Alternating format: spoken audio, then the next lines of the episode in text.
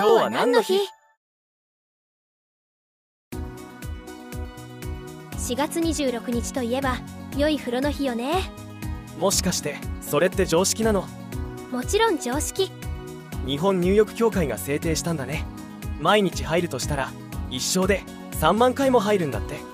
お風呂に入るとリラックスできるよね。私にとっては一日の大切な時間毎日のように温かいお湯が入った浴槽に浸かる習慣を持っている国は日本だけみたいだね。入浴検定なんてあるんだ。えそうなの？受けてみようかしら。そこは常識ではないんだね。相変わらず細かいわね。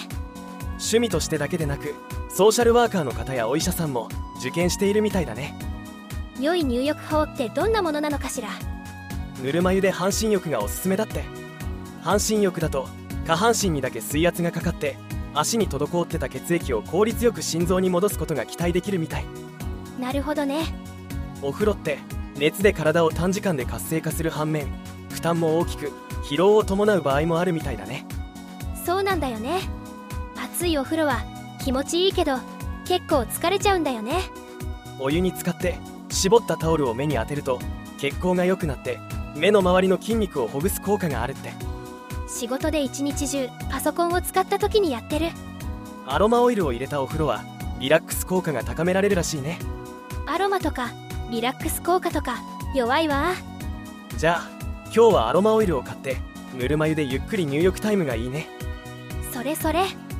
入浴中に音楽を流したらより効果的かもね。このチャンネルを毎日聞きながらお風呂に入るのはどうでしょうか？それはいいアイデア。